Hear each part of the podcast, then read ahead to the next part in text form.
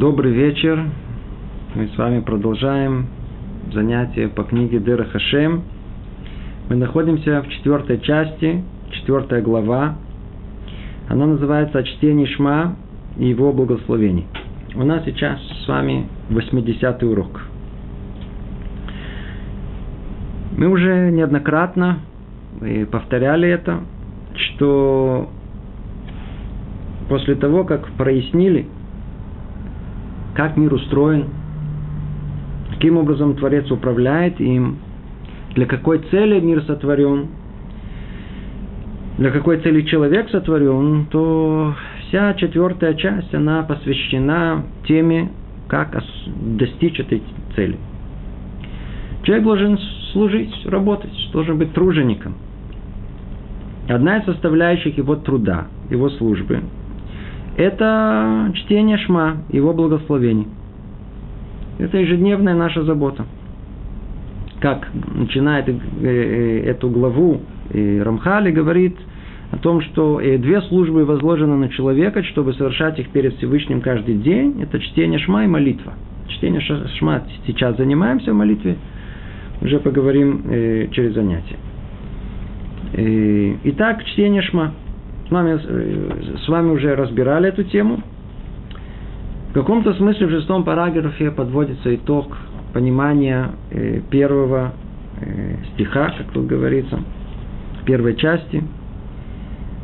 Слова вот эти. Шма Исраэль, Ашем Элокейну, Ашем Эхац. Послушай, Израиль, Творец, Он Бог наш, Он Бог один – Творец один. Вот эти слова, что они содержат? Напомним снова.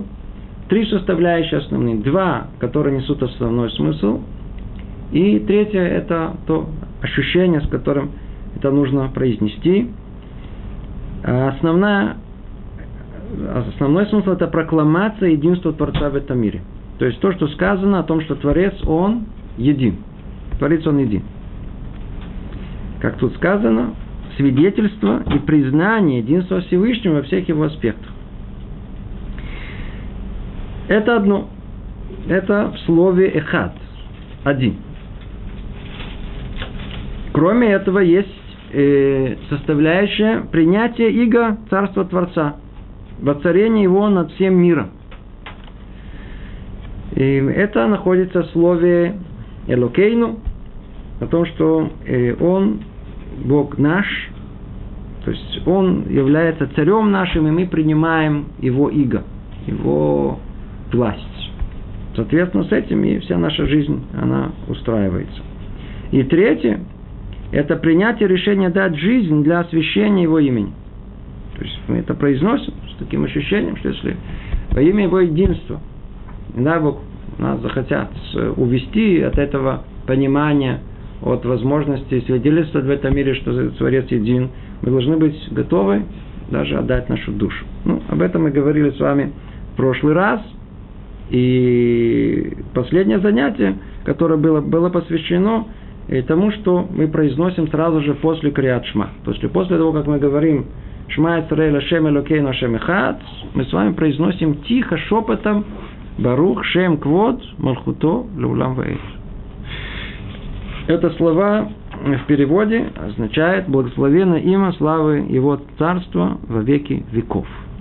И эти слова, и почему говорим тихо и шепотом, подробно уже разбирали в прошлый раз, только добавим, что от этого исходит тоже большое исправление во всем мире, и когда происходит некая очень существенная добавка восхваления царству э, Творца в этом мире – и тогда, когда подданный принимает царя в этом мире и восхваляет его, то как бы имя Творца спускается в этот мир. Мы находим у нас в молитве, мы говорим э, Элокей Авраам, Элокей Ицхак, Элокей э, Израиль, а как будто Творец нас называет своим именем.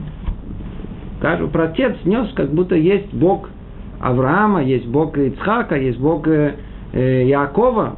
Они что, они все разные? Нет, он просто, каждый из них как бы слился с некой э, одной из сторон реальности Творца. Поэтому и имя Творца, как бы на нем оно находится. И это великое прославление, которое, мы разбирали, тоже очень многое на что влияет в этом мире. И вообще надо знать, что прославление это большое-большое дело. Надо... Одно из прославлений, которое есть, я не помню, если мы будем разбирать, это, это произношение Кадиша. Кадиш, который мы произносим. И нам более он известен в связи с э, Кадиш Ятом, с произношением этой э, молитвы для сирот, у которых э, ушел из жизни отец или мать. Интересно, что в этой молитве Кадиш нет ни одного слова усопшим, а вся молитва от начала до конца, она э, посвящена э, прославлению имени Творца. И о том, какое большое э, исправление в этом мире происходит, когда есть у нас подобное э, прославление. Мы уже говорили в прошлый раз. Знаете, вспомнил, интересное э, событие произошло это знаменитый рассказ, я не знаю, если кто-то не слышал. Интересно это рассказ. Если вспомнил, то надо говорить. Эм, где-то это произошло в начале 20 э, века, когда какие-то какие законы были приняты против евреев, и Гдолей Израиль, самые большие раввины в народе Израиля, поехали в Петербург и просить за еврейский народ – они там были как раз в судные дни, и они искали меня там, где можно помолиться. Единственное место, где можно было помолиться, это у кантонистов. Не знаю, знают ли все еврейскую историю, но была очень такая печальная, э, это печальный этап в жизни еврейской э, истории, когда детей крали, забирали в армию, маленьких детей. И там их выращивали, выращивали, и они там находились практически всю жизнь и служили царю.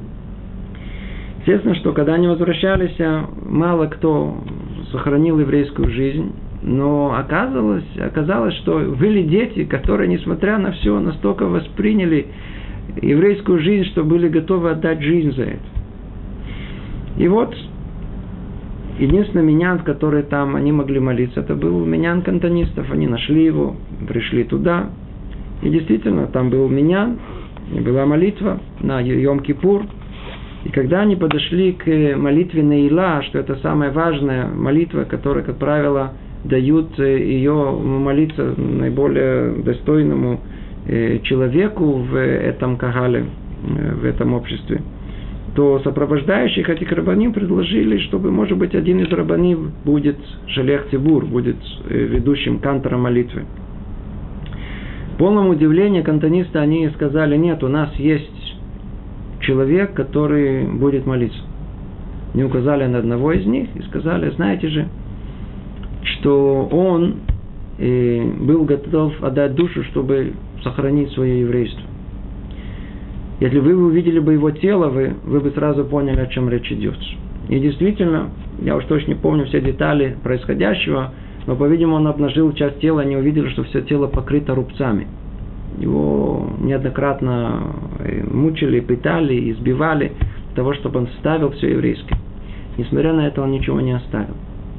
И вот, естественно, что все тут же согласились, что такому этот человек достойный, пусть он будет э, ведущим молитвы. Прежде чем он начал молиться, он сказал простую молитву, простыми словами. Что человек молится? Для чего он молится? Что он может просить вообще в своей жизни? Он может просить, чтобы у него было что поесть, чтобы можно было что-то, э, можно было в чем одеться, о нуждах своих, которые, которые есть. Чем он еще может? Э, иди знай, что завтра будет. Да, надо думать о завтрашнем дне. Он может молиться, чтобы у него были дети, чтобы выросли и так далее. А у нас что? У нас, мы находимся в армии, за нас э, царь российский уже приготовил нам за казенный счет еду, одежда у нас постоянно тоже нам меняет, когда нужно. Будущее нам обеспечено. Нам не надо за этого молиться. Дети? Какие дети? Мы тут без жен. Да, уже до конца жизни практически никаких детей у нас не будет. У нас не за что молиться. Одно единственное, что нам осталось. И тогда он начал «Искадаль, искадаль шмей раба». Тогда он начал, произнес, произнес Кадиш, которая весь все слова его от начала до конца, это прославление Творца. Чистое, без какой-либо личной примеси, примеси чего-либо, которое оно есть. Это рассказ, он производит большое впечатление, ты там произвел там, на небесах, так рассказывается. И каждый, кто, надеюсь, его слушает – и знает содержание Кадиша, понимает, насколько прославление имени Творца без какой-либо дополнительной примеси, как тут, в этом произношении этого благословения, благословенное имя славы, его царство, веки веков, такое простые, такие простые слова, какое большое исправление оно производит во всем мире. Ну, это о чем мы говорили с вами в прошлый раз. Давайте посмотрим э, где мы находимся? Мы находимся в восьмом параграфе. И, надеюсь, мы понимаем о том, что наши занятия, они для людей, которые соблюдают еврейскую жизнь, потому что тот, кто ее не соблюдает, просто не понимает, о чем мы тут говорим. Каждый, кто читает Криат Шма, прекрасно знает, что мы сейчас продвигаемся по порядку э, изложения самого текста. Вначале есть эти шесть слов Шма Исраэль, После этого есть шепотом произносим Барух Шем Квот Малхутоля Улам Ваэт. И теперь мы переходим к трем частям, непосредственным частям Криат Шма. Третьей части, каждый из них, я надеюсь, все знают. Эм, первая часть начинается со слова «Авто» – это «Шем Элокеха бахоле вавха бахоль навшиха бахоль миадеха». В переводе «Возлюби Господа Бога твоего всем сердцем твоим и всей душой твоей и всеми силами твоими. Надеюсь, вас знает, это первая часть. После этого идет второй, э, вторая часть, да, второй отрывок Шма. Э, он начинается со слова «Я им шаму атышмау аль мицвотай». И будете, если вы будете послушны повелениям, которые я даю вам сегодня, ну, любить Бога, Божия ваш, Бога вашего и служить Ему всем сердцем вашим, всей душой, то дам я дожди земле вашей в срок и так далее. Это вторая часть. И третья часть – это «Вайомер Шемель Моше Лемор, Дебер Израиль, Вамартеле Масулем Цицит». Это так называемая параша Цицит – начинается со слова «И сказал Господь Моисею, обратись к сынам Израиля, скажи им, чтобы во всех поколениях делали они себе кисти тицит на углах одежды и так далее». Все, что связано с тицит. И основная часть этой, этого третьего отрывка, она э, связана с упоминанием выхода из Египта. И это как бы основная ее часть. Три части. И вот мы возвращаемся к этому. То есть после того, как мы разобрали э, первую основную часть Шма Исраэль, после этого шепотом Барух Шем Квот Малхутолу Ламваэд, сейчас мы переходим к этим трем частям. Говорит Рамхаль так. Остальные разделы Шма завершают эту идею обобщения в трех основных принципах принятия Иго, Его царства и любви к Нему. Это первое. Второе – принятие Иго заповеди. И третье – упоминание исхода из Египта продолжение того содержания, о котором мы уже говорили о сути Криадшма. Вот эти три отрывка, три части, которые следуют за этим, они продолжают эту тему, но только они ее расширяют. Эти три части, каждая из них, она что-то содержит в себе, какой-то основной смысл. И первый отрывок, «Ваавта» – это «Шем Элокеха», и это смысл его в чем состоит, говорит Рамхаль, о принятии иго его царства и любви к нему. Давайте тут чуть остановимся. Очень интересно. Тут, во-первых, смешали каких-то две темы, которые, на первый взгляд, они как-то не должны смешиваться. Э, есть принятие иго его царства, которое уже, как бы, тема эту мы с вами уже обсуждали в, э, в произношении самого первого посука Шма Исраэль. И после этого идет тут же любви к нему. По поводу любви. Два слова по поводу любви. Интересно, что и об этом мы будем дальше будем говорить. Браха, благословение, которое находится перед Криадшма. Она называется Авараба. Она начинается со слова Авараба, то есть любовь великая. И она заканчивается какими словами? Абухер, Бамо Исраэль Баава. И избиравший, избравший свой народ Израиль с любовью. То есть первое слово любовь и заключительное слово любовь. Теперь, как сразу же после Криат Шма, мы произносим Криат Шма, Барух Шем Колмар и начинается первая часть Криат Шма. Начинается она с каких слов? Вагавта это Шем. Снова с любви. Помню, как сказал мой учитель Рабем Пора, любовь, когда она есть, настоящая любовь, любовь настоящая только к одному. Нет настоящей любви к двум. Я сказать, что я люблю там, да, трех-четырех жен я люблю. Нет такого. Не можно любить несколько хмары. Любовь, она всегда к одному. То есть та самая любовь, о которой прообраз ее, это прообраз отношения между мужем и женой, между мужем и женой, и это имеется в виду между народом Израиля и Творцом, это по, по образ, прообраз э, любви только к одному. Как только есть еще какие-то чувства к другому, то нет любви ни к этому, ни к тому. Невозможно единство. Единство возможно только после любви. А само единство, оно и, и указывает на то, что если есть единство, то значит есть и любовь там присутствует. Поэтому видим эту взаимосвязь прямую между э, темой любви и темой единства самого Творца. Ну, это чуть-чуть о том, э, какая связь есть между любовью и с э, единством Творцов. Но тут сказано, что э, смысл первого, э, первой части, он в принятии иго его Творца и любви к нему. То есть это сказано как одно единое целое. Как это понять? На самом деле это только звучит э, как некие противоположности. Но если чуть задуматься, человек, который любит, снова э, напоминает, что весь мир, он сотворен по одному прообразу.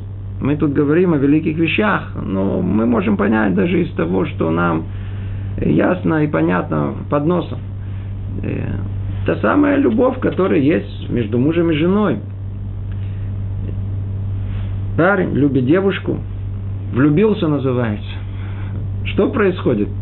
Что, к чему это приводит? Чем больше он любит себя, тем меньше он может любить другого. Может быть, э, он любит те удовольствия, которые там девушка может ему доставить. Но это не истинная любовь. Это эгоистичная любовь, на самом деле, к самому себе. Поэтому такая любовь, она не хочет никаких ограничений. Наоборот, что хочу, то и делать. Если парень, например, хочет куда-то поехать, у него есть свое личное желание. Он и говорит, я тебя, конечно, люблю, но сейчас, на данный момент, я хочу съездить, э, расслабиться в другое место. Это жена там, любимая девушка, как он ее называет, отдельно, а его желание отдельно. Это эгоистичная любовь. Теперь, если есть любовь настоящая, истинная любовь, то она, что называется, привязывает любящего к своей любимой, к своему любимому навечно. Причем привязывает таким образом, что это есть некие неразрывные узы, которые практически их нельзя никак разорвать. Тот, кто любит, он как бы одевает на себя иго желаний другого. Хочется угождать, хочется выполнять, хочется сделать что-то такое приятное другому – это как бы взвалить на себя вот это некое иго, так сказать, э, как тут сказано, есть понятие иго э, царское. То есть мы берем, у нас есть желание, но мы желание царя предпочитаем своему желанию. Это и есть возложение вот этого иго, вот этой э, тяжести и ноши э, на, на свои плечи. Мы, как мы это делаем? мы, мы, мы понимаем, хотим, что, и, что это желание более высокое. Так и любящий воистину, что он делает? У него тоже есть свои желания. Он хочет, примерно, куда-то уехать и расслабиться. Ну что, вот она жена тут, куда, куда, куда она что. И то ли с собой ее надо взять, то ли оставайся вместе с ней. То есть это есть некое принятие э, этого иго, этого, этого того, что, того, что тебе это не хочется, ты принимаешь ее, почему ты любишь ее. Так и у нас. Получается, что э, иго и любовь, э, тут они в одно целое связаны. Почему? Потому что на самом деле настоящая любовь и рабство, так прямо и назовем это, в каком-то смысле это, это, это, это рабство, то есть это выполнение желания другого. В принципе, вот такая любовь и рабство это одно, одно это то же самое. Это единое целое. Надеюсь, что это ясно и понятно. И заодно э, мы все прекрасно знаем дрошот, то есть толкования, которые, намеки, которые есть вокруг этого. Слово «один» – это «эхад». По гематрии все знают, что это 13. То есть численное значение этого слова в еврейском алфавите – это 13. Слово «любовь» – «ава» тоже 13. То есть, извиняюсь, тоже, то есть мы ясно видим вот эту связь между единством, один, и любовью.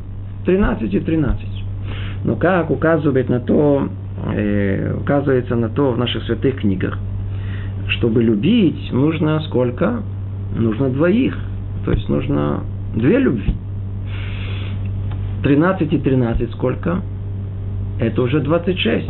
А что такое 26? Это есть гематрия, присутствие, это гематрия имени Творца. А основное имя Творца четверобуквенное, Тютки Вавки, гематрия его тоже 26.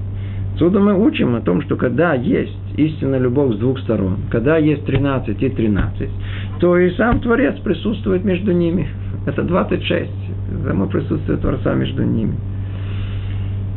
И когда там находится Творец, как мы сказали, там, когда есть истинная любовь, то есть принятие Иго, его царства. Это первая часть. Это первая часть. Сейчас мы ее чуть-чуть э, дальше разберем. И вторая часть – это принятие Иго его заповедей. Это в общем мы говорим, сейчас дальше тоже это разберем. И третья часть – это эм, упоминание исхода из Египта. Три части. Три части. То есть они основные. Есть там третья часть, есть еще цицит. Но основное, для чего мы его произносим, это для упоминания исхода из Египта. Это упоминание это мецва сама по себе. И продолжает Рамхали говорит нам, он уже соотносится с первым э, разделом, первой частью Криадшма, в первом разделе человек должен иметь намерение укрепиться в любви к Богу во всех ее условиях, а именно всем своим сердцем, всей своей душой, всем своими, всей своим существом. Привлечь сияние его святости и его царства к своим детям и ко всем их потомкам. Исправить э, положение человека во всех аспектах и исправить аспект своего дома. Давайте посмотрим, что написано. Просто пробежимся по тексту, и тогда мы поймем, что имеет в виду э, Рамхаль. Сказано так, я сразу буду э, читать перевод на русский язык. «И возлюби Господа Бога твоего всем сердцем твоим, всей душой твоей, всеми силами твоими». Я надеюсь, что любой человек, который молится, он изучает э, содержание молитвы, прекрасно знает содержание этих слов. Напомню только их, когда сказано э, о том, что возлюби Творца Господа Бога твоего всем сердцем твоим, на иврите сказано это в множественном числе, бахол левовехо. Смысл этого, что надо э, служить Творцу двумя сердцами. А что в сердце человека? Его желание.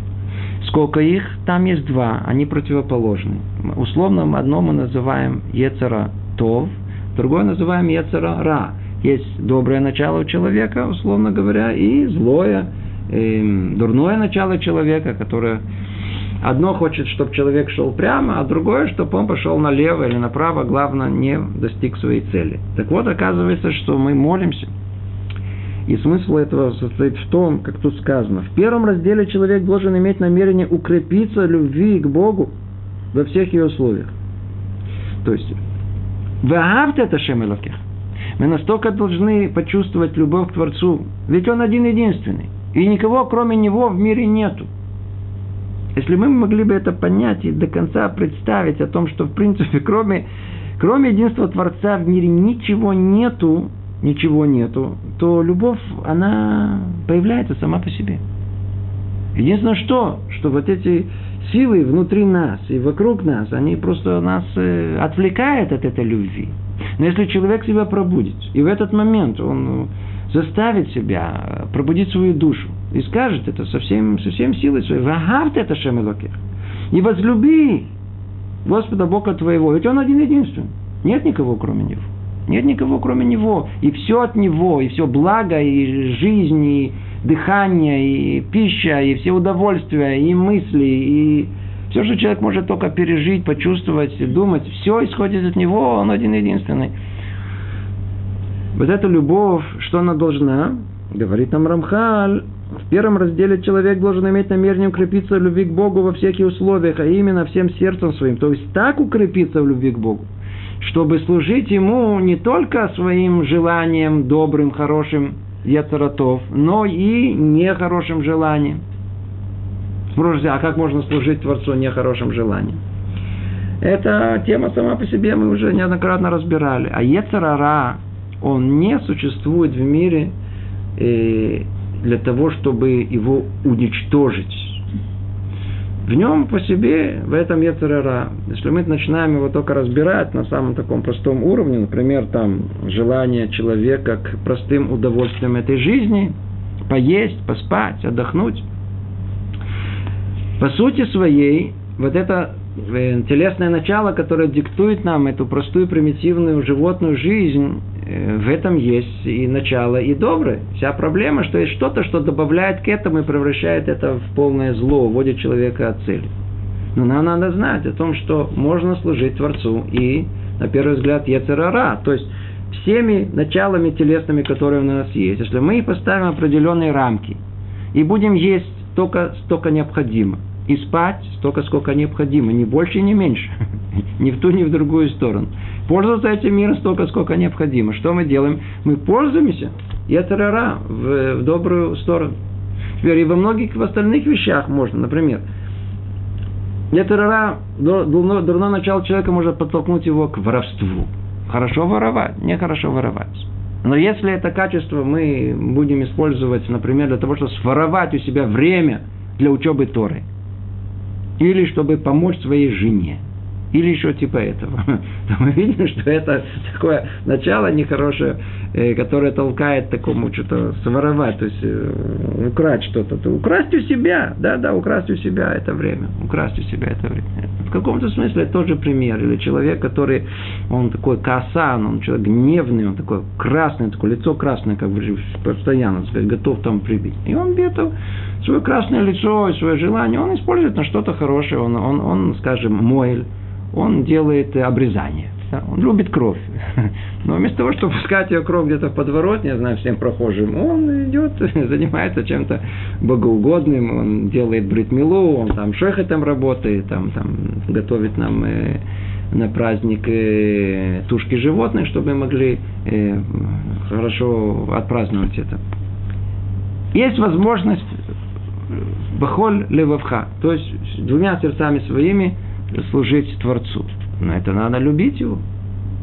Теперь следующее, что сказано, в авто это шемелокеха, возлюби Господа Бога твоего всем сердцем, всеми сердцами твоими, так надо было бы перевести. После этого сказано, всей душой твоей. Что значит всей душой твоей? Говорят комментаторы, даже если берут у тебя твою душу.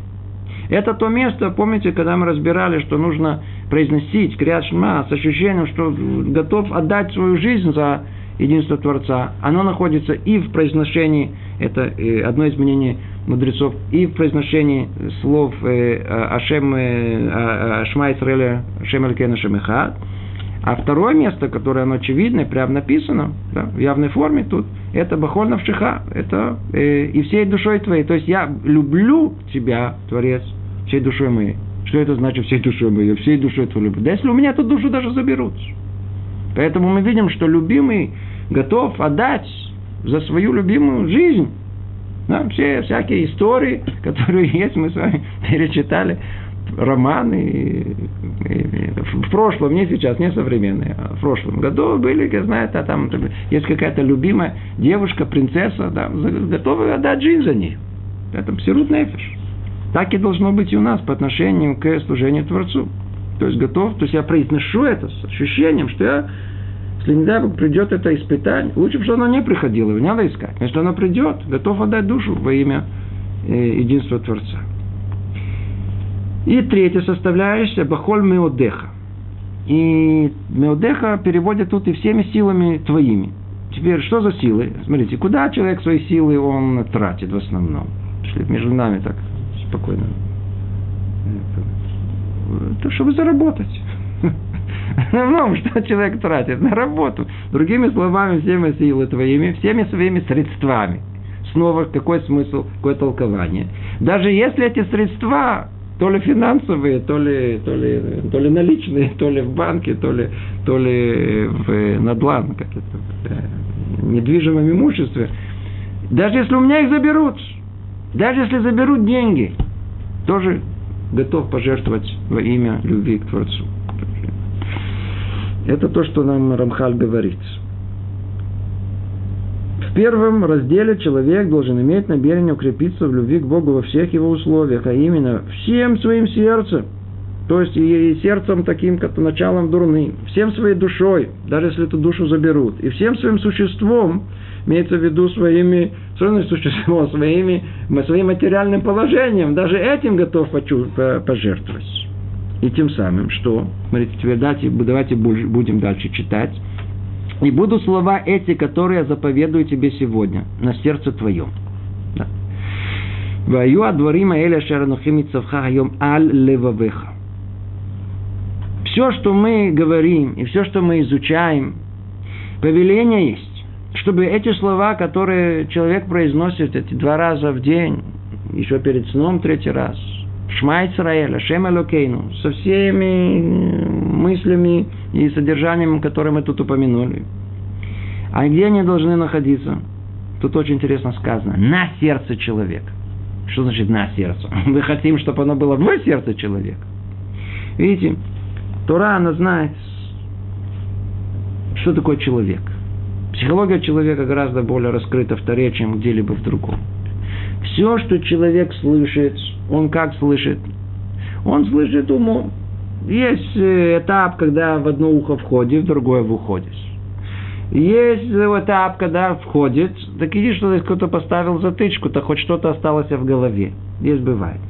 Но вся проблема, что оно куда-то до сердца, там, до горла доходит. Кому-то, я не знаю, до легких, кому-то. Но иногда доходит до, до сердца. Но в сердце обожите. Сердце это центр желания, это центр человека, это там его я, туда не входит. Мы любим, мы теоретики, мы любим с вами изучать, говорить, там, там. Но чтобы это дошло до самого сердца, это сложный, сложный процесс. Тара говорит, не волнуйся, мы тебя знаем. Поставь все, что ты знаешь, на сердце, только продолжай это делать. Продолжай. Знаете, что происходит? Почему так сказано? Очень образное сравнение. Надеюсь, все это вы знаете.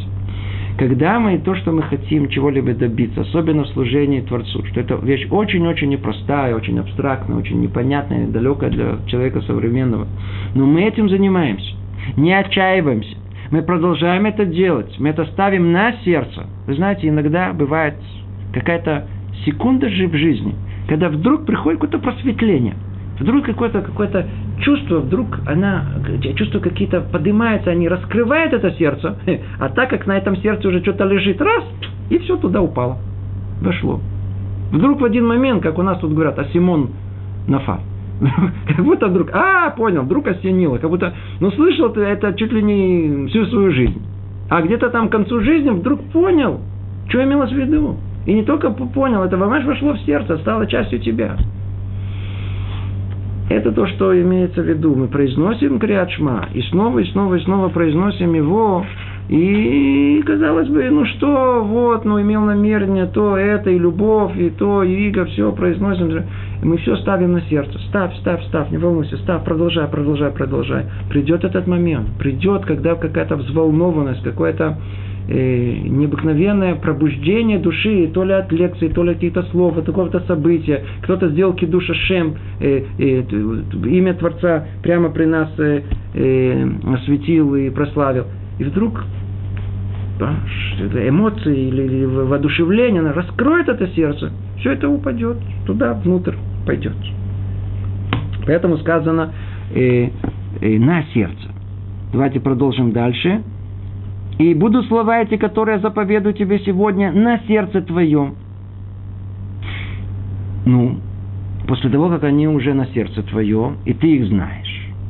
И, скорее всего, часть уже упала, проникла вовнутрь. Что тогда можно? И научи им сыновей своих. То есть, не оставляй их самому себе. Обязанность, которая у нас есть не только по отношению к себе, но в первую очередь кому? Своему потомству. Это обязанность прямая. Поэтому говорит тут Рамхаль о том, что после того, как он э, любит Творца всем своим сердцем, своей душой, всем своим существом, он должен привлечь сияние его святости, его царства к своим детям и ко всем их потомкам. Поэтому и сказано, шинантем лебанеха, отсюда мы учим повеление отца обучать своего сына. Это тема сама по себе. Теперь она состоит из двух частей. Есть Вышинантым Лебанеха и обучай своего сына, когда все знания находятся на сердце, а есть, когда уже они в сердце. Естественно, что это два совершенно разных качества воспитания своих детей. Когда все эти знания о иудаизме у нас на сердце, мы их знаем как теоретики, то мы ничего не передадим своим детям, даже если будем говорить, сын, сиди, учись. Ну, папа, он что, видит, что папа не совсем учит. Давай, соблюдай, говори броху. Но он же видит, что папа сам броху там с трудом произносит или там что-то бурлит себе под нос. Не получится. А пример, который мы показываем своим детям, это основное влияние, которое есть духовное на своих детей. Это основное. Это безмолвное, ни одно слово не произносится когда сын видит, как папа бежит, чтобы успеть на э, молитву, видит, как папа там трясется, видит, как что-то случилось в субботу, чуть не потерял сознание из-за этого. Видит, как и он э, волнуется, когда слышит какой-то рассказ про, я знаю, какой-то там случай необыкновенный, где присутствует Творца, особенно чувствуется. Знаю, та, та, там Ашгохес рассказывают про я знаю, там он видит, как папа делает чуву, видит, как папа ошибся, и тут же старается себя исправить. Он видит живой пример перед глазами. Ни одного слова не сказано. И надо знать о том, что именно тогда, когда ни одного слова повеления не сказано, тогда сердце ребенка открыто. Тогда он все впитывается. Как только идут указания, как только идут повеления, как только директивы, то, да, да, да, сердце моментально закрывается, пустое все совершенно, ничего, никакого влияния не будет. Поэтому сказано, что шинанта в Ливанеха, оно идет после того, как что-то уже свалилось внутрь сердца, что-то уже проникло. Мы являемся примером для нашего сына. И тогда мы можем его обучать и повторять. Но чисто формально, по смыслу тут, это не имеет смысла, не, не, это не зависит от того, проникло в сердце или не проникло. Я говорю о том, что как э, в идеале должно быть. Даже если мы сами не дошли до этого уровня, видите, тут не сказано, что после того, как уже не альбелевавеха, а не на сердце, а в сердце, не сказано это. Сказано, даже если это на сердце, и после этого продолжается. И научи им сыновей своих. В любом случае изучи сыновей своих. Единственное, что что это неэффективно. Неэффективно. Когда мы сами это не несем себе, повлиять на своих детей очень-очень-очень сложно. Но тем не менее мы не освобождены от этого. Мы даже можем чисто сердечно признаться, сын мой, папа тоже как ты, я учусь, я хочу добиться, у меня не получается, я падаю, но я продолжаю. Давай вместе, вместе. Скажем броху вместе, громко. Скажем по-настоящему имени Творца. Это вышинанта ливанеха, это обязанность, это тема огромная сама по себе. И обучать своих детей. После того, как мы обучаем своих детей, секундочку, это еще не все. Мы должны это теперь распространить и дальше, чтобы это было во всем окружении нашем. Продолжает Браха и говорит, и научи их им сыновей своим, да, а после этого и произноси их, сидя дома и находясь в дороге, ложась и вставая. То есть по времени, тотально. Не, не освобожден никогда. Отсюда, кстати, мы это учим из этих слов Торы, о том, что нужно говорить э, вечером и надо говорить утром. Это одно из мнений. То есть надо произносить их когда, и ложась и вставая. То есть тогда, когда люди ложатся, это вечер. И тогда, когда они встают, это утро. Отсюда мы учим, что надо э, два раза произносить э, криатшма. Но при этом, что когда мы находимся дома и когда находимся в дороге. То есть мы не освобождены никогда. Вечером, утром.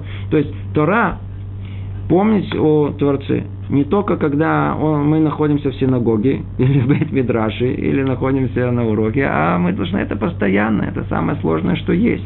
Но это повеление, тут нам напрямую указывается – то есть, из, тут, как пишет нам Равкаль, исправить положение человека во всех аспектах. То есть, сидя в своем доме и идя дорогой.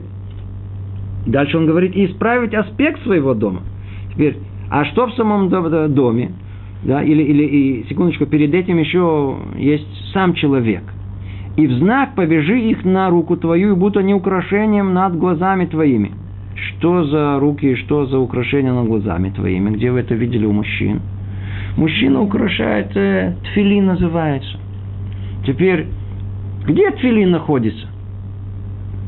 Есть место у человека, которое, даже, по-моему, есть такая русская пословица. Потому что это есть такое, типа, на лбу написано. Не? Почему на лбу должно быть написано, а не на другом, не на носу, я не знаю, а там на, на я знаю, на щеках. Почему? Лоб – самое видное место в человеке. Что туда мы ставим? Тфилин посередине, чтобы не было, не, не промахнулись. Чтобы все было видно, чтобы было видно, все, еврей идет. Вот есть тфилин на голове. Изначально мы же должны ходить в тфилине целый день. Только из-за того, что поколения падают, то из этого отменили. Но в принципе и, и нужно ходить с твилином целый день. Человек ходит с твилином, он, он, он, он каждый раз ощущает, что он э, находится с, с Творцом вместе, в одной упряжке. Есть тфили на голове. То есть это и знак побежи их на руку твою. То есть я тот, который люблю Творца, у меня есть признаки этой любви. Где? Тут рука на руке. Смысл этого о том, что все, что я делаю руками, это укрепить память о том, что это не я делаю и не достигаю своими руками, а все благодаря воле Творца мы ставим тфилины на голову, чтобы знать, что все исходит из головы, и мысли, и желаний, и так далее. В конечном итоге это тоже исходит из э, э, воли Творца.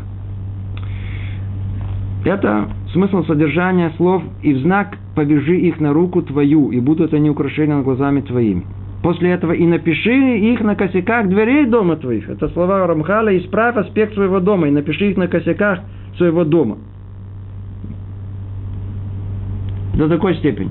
Человек со всех сторон, куда ни посмотри, сам человек по отношению к себе, пш, твилин повязан, заходит к себе, где он, дом живет, есть прямо мезуза, мезуза, тут же есть, есть мезуза. Внутри дома, да он пришел снаружи, там надо было учиться. Зашел домой, там тоже сказано, надо учиться. Кто там внутри, дети. А, сын, иди сюда, давай будем тоже что-то разберем. Не забывать это, не забывать. Что может нас к этому привести? Любовь к Творцу, любовь, любовь, любовь к Нему. И дальше сказано последнее слово, бы шареха. Шареха так трактуют мудрецы, что это имеется в виду шарея ир. Даже на э, дверях, на вратах города тоже надо ставить э, э, мезузу, то есть как-то напоминание. Интересно, есть э, комментарий о, о Барбанеле, если не ошибаюсь, который говорит, что в книге Ишуа описывается, как э, когда Ишуа перешел э, Ярден, как они входили в Арат Исраэль, э, то он написал всю Тору на камне то э, описывается, там было 12 камней, согласно каждого из э, колен, то он говорит, что это, в принципе, как есть, знаете, в доме есть мезуза, есть на вратах города, окруженного стеной, есть мезуза. Так, Холь Арат Исраэль, они поставили на входе, это был кол вход, поставили мезузу. Да, да, со всех сторон. Это первое, это восьмой параграф, это то, что относится только к первой части Криадшма, Ваавта. Теперь вторая часть. Ваяем шамот и шмоль мицвотай. Вторая часть продолжает Рамхали говорить. После этого еврей принимает на себя иго заповедей в разделе и будет, если послушать. То есть, если он послушает все, что э, до этого мы говорили, то сейчас секундочку, отсюда и дальше что должно происходить? А, послушали? Теперь практическое исполнение того, что вы услышали. Это уже какая часть? Это принятие иго мицвод. То есть, когда мы принимаем иго Творца, иго Царя, то как бы мы принимаем все его желания, устраняем свою волю перед его волей. Но теперь конкретно, что это означает? А что царь хочет? Что Творец от нас э, ждет от нас? Он ждет конкретного теперь понимания, и не только понимания, но и теперь практического исполнения. Другими словами, мы снова возвращаемся к этому э, э, вопросу и разъяснениям по поводу того, что иудаизм это только в сердце или не в сердце. Эти христианские мысли, они, сколько мы уже много раз говорили, к иудаизму не относятся. А мысли, которые остаются у нас в голове, даже самые высокие, Э, у нас не считается мудростью до тех пор, пока они не реализованы в жизни. То есть, если человек, философ высокий, достиг какого-то очень глубокого понимания э, смысла своего существования, но при этом он совершенно не живет согласно этого понимания, для нас он глупец. Глупец. Если он понял, осознал и при этом не выполняет, человек совершенно глупый. Человек понял о том, что мне это нельзя есть. Мне, я сейчас, э, не знаю, это там э, заболеет этого. И несмотря на это, он это ест. Ну, как его можно назвать? Он был э, достаточно мудр понять, что это нельзя. Но когда он это не применил в практике, он превратил свою эту мудрость в глупость. То есть принятие иго царя обязывает какой-то непосредственный и практический вывод, применение чтобы это не оставалось в уме, а в действии. И этому посвящена вся эта часть.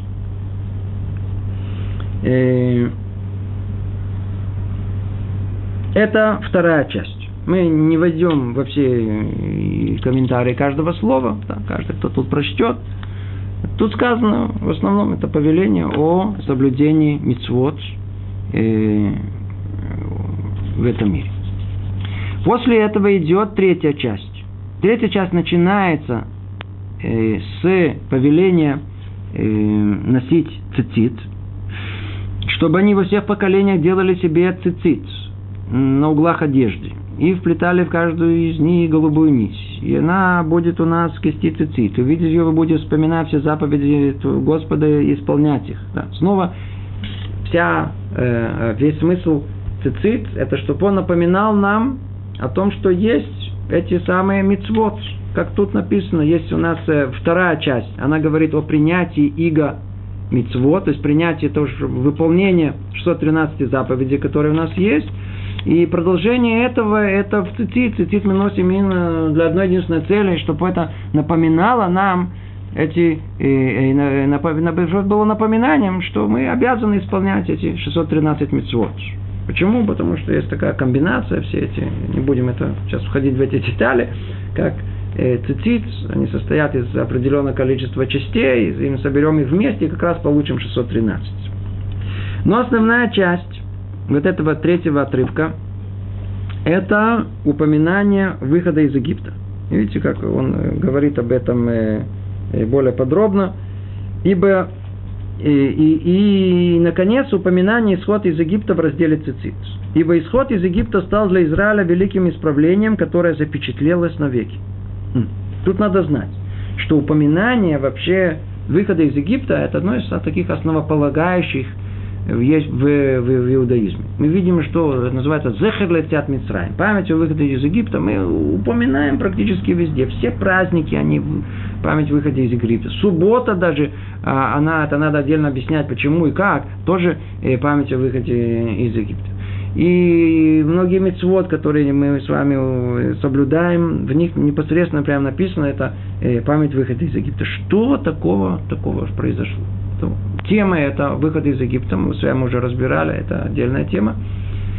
Выход из Египта это было новое начало этого мира. В мире было два начала.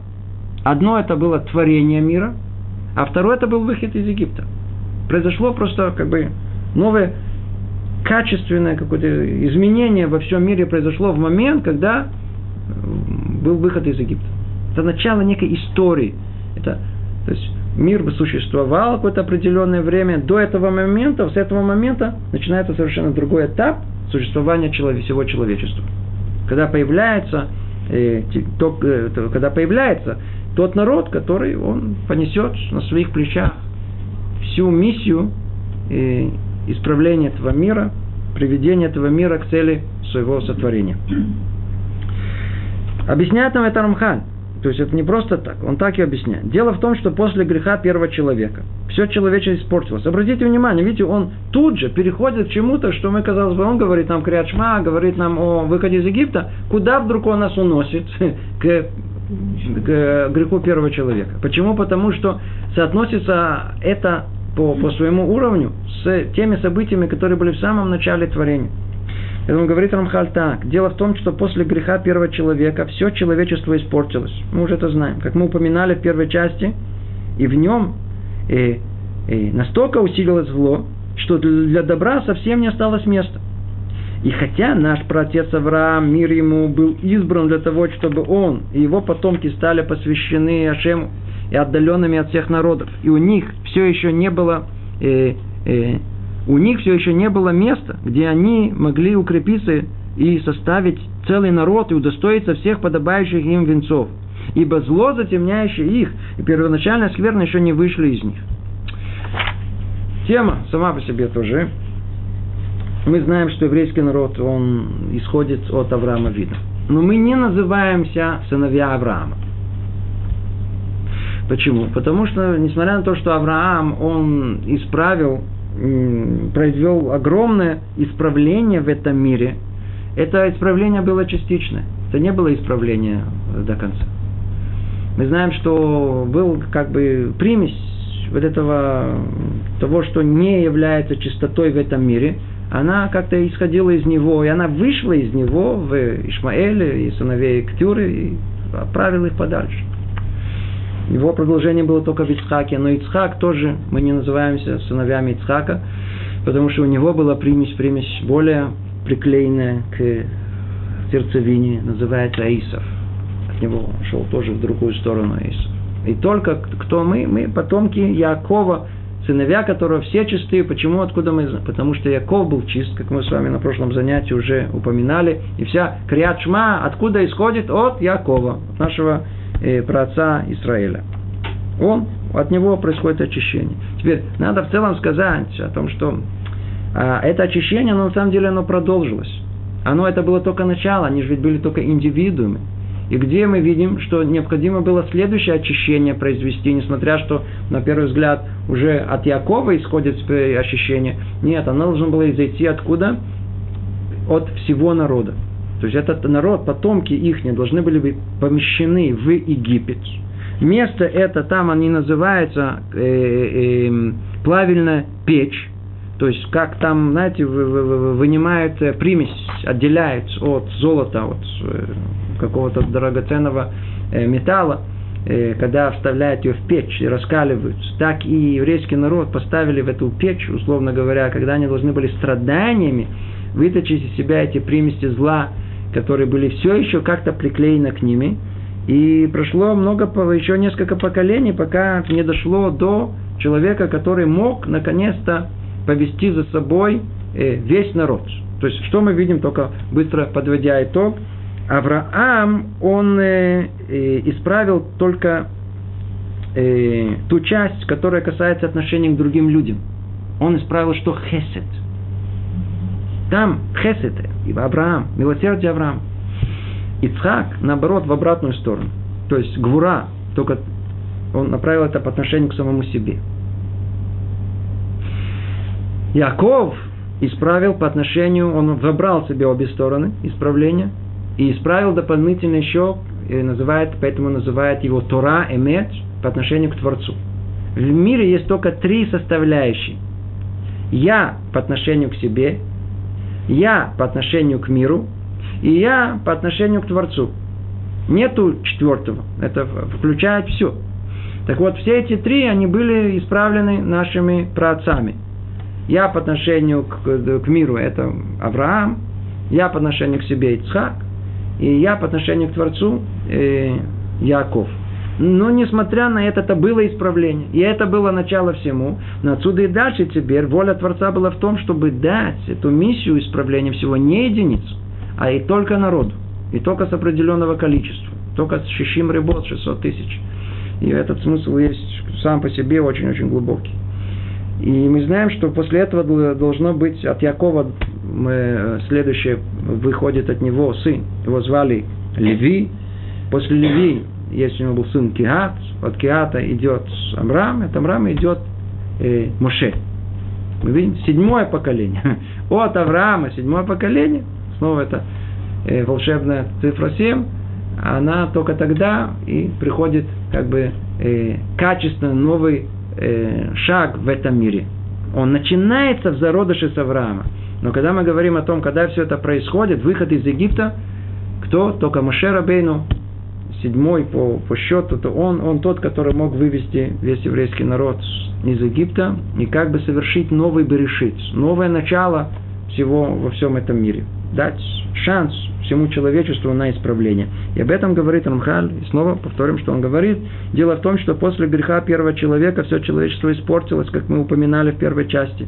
И в нем настолько усилилось зло, что для добра совсем не осталось места – и хотя наш протец Авраам, мир ему, был избран для того, чтобы он его потомки стали посвященными Шему и отдаленными от всех народов, у них все еще не было места, где бы они могли укрепиться и составить целый народ и удостоиться всех подобающих им венцов. Ибо зло, затемняющее их, и первоначальная скверна еще не вышли из них.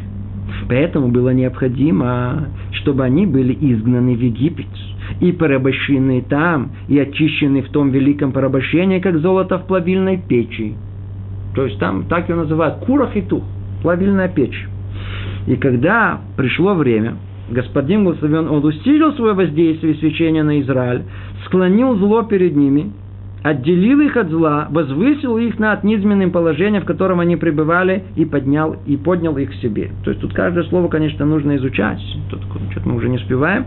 И они освободились от зла навеки, и с тех пор и навсегда стали цельным народом, прикрепленным к Всевышнему и увенчанным им. То есть при выходе из Египта произошло космическое событие. Там образовался народ, как народ, который всецело в том поколении он был чист на том уровне чистоты, которая позволяла им получить великое звание народа Бога. Это было новое начало во всем мире. Поэтому память об этом мы его храним. Продолжает Рухали говорит, и это, как мы упоминали, вечное исправление. И все блага, которые постигали и постигают нас, зависят от Него. Поэтому нам было, нам, э, было, поэтому нам было приказано помнить о нем всегда и упоминать вслух, ибо таким образом укрепятся в нас его исправление, и усилится в нас свет, и польза от этого исправления э, привлекается постоянно. Вай, вай, вай, вай, вай, вай, вай, вай. Вы слышите? Тут сказано, что упоминание об этом, об этом основном событии, оно, э, несмотря на то, что мы делаем его сейчас – оно как бы обновляет каждый раз то самое состояние выхода из Египта. Как будто это происходит, как бы обновление свежести, вот, добавка свежести каждый раз. Ведь просто посмотреть на события этого мира – это чудо чудес. Каким образом? Каким образом? Как это возможно, что еврейский народ уже прошло, уже прошло э, 3 тысячи, около 3300 лет, и мы до сих пор помним. И не просто помним, живем всем этим, как будто это произошло сейчас. Почему? Творец нам повелел, помните выход из Египта. И евреи тысячелетия, они произносят эти слова, кто лучше, кто хуже, кто глубже, кто более поверхностным. Но в целом, как весь народ, память о выходе из Египта никогда не исчезла от нас. Никогда. Это производит необыкновенное и, как тут сказано, вечное исправление. Это то, что говорит Рамхаль. И это, как мы упоминали, вечное исправление. Это есть вечное исправление. То есть это исправление Ланецах, это качественное изменение, которое теперь не изменится. То есть вот это состояние мира, когда теперь есть в мире народ, который будет нести в себе этот флаг желания Творца, выполнение воли Его – этот народ не исчезнет теперь. Это и есть изменение вечное. То есть состояние мира изменилось. Все. Нет. В обратную сторону дороги. Поэтому мы это помним. Поэтому мы должны это каждый раз напоминать. Как тут говорит Рамхали, это, как мы упоминали, вечное исправление и все блага, которые мы постигаем, которые постигли и постигает нас, зависит от него. Чтобы мы это все помнили.